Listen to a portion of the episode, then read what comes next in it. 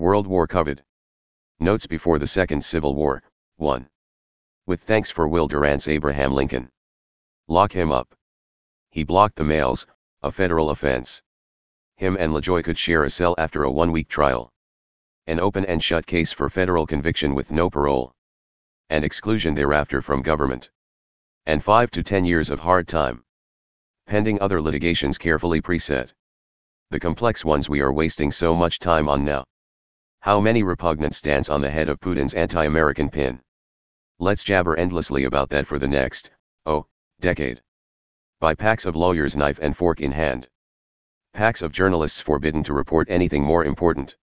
For or against the rest of his life spent in prison. Lock him up now, while we still can.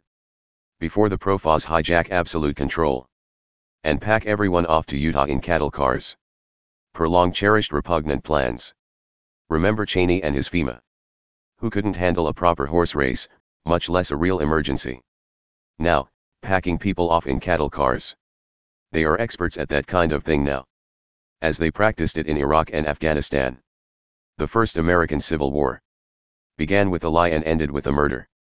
A hostler raised a Confederate flag over his Alexandria hotel. Within full view of Lincoln's home. When interrogated by Union troops come to tear that rag down. He said he was just a boarder. Then whipped out a shotgun and shot off the colonel's face. After all the rebel generals surrendered. And their tattered armies straggled home. Some asshole shot Lincoln dead.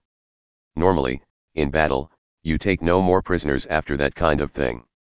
Instead, as usual, the slavers got away with it. So much for states' rights and such claptrap.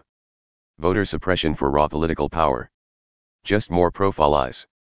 It was Nathan Bedford Forrest of military lynch mob fame. A bloody-handed psychopath if there ever was one. Before, during, and after the war. And never served a day of prison for his crimes. Who said, if we're not fighting for slavery. What are we fighting for? It was Lincoln who said.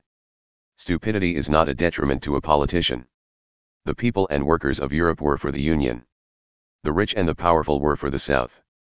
On the wrong side of history, morality, and greed, as usual. Old rich white men and their love affair with stupid bigot greed. Inscribed in black and white for the record. The London Times, on Lincoln's Gettysburg Address. Anything more dull and commonplace would not be easy to produce. A shitty sample of bad writing and journalism. Like the New York Times' famous freedom fries. Proudly proclaimed when France opposed the lie-based invasion of Iraq. The Vatican alone recognized rebel President Jefferson Davis. The Russian Church alone adores Putin, the czars. Evangelicals worship Bolsonaro, Trump. The list of deified demons goes on. Organized blasphemy against the Holy Ghost the conscience of good and evil systematically neutralized. That will not be forgiven. Barney Frank, Howard Dean, and other Democrats had their political career ruined for doing nothing very wrong. Repugnants get away with impeachable crimes and misdemeanors on a routine basis. They lie, cheat, and steal openly and gleefully.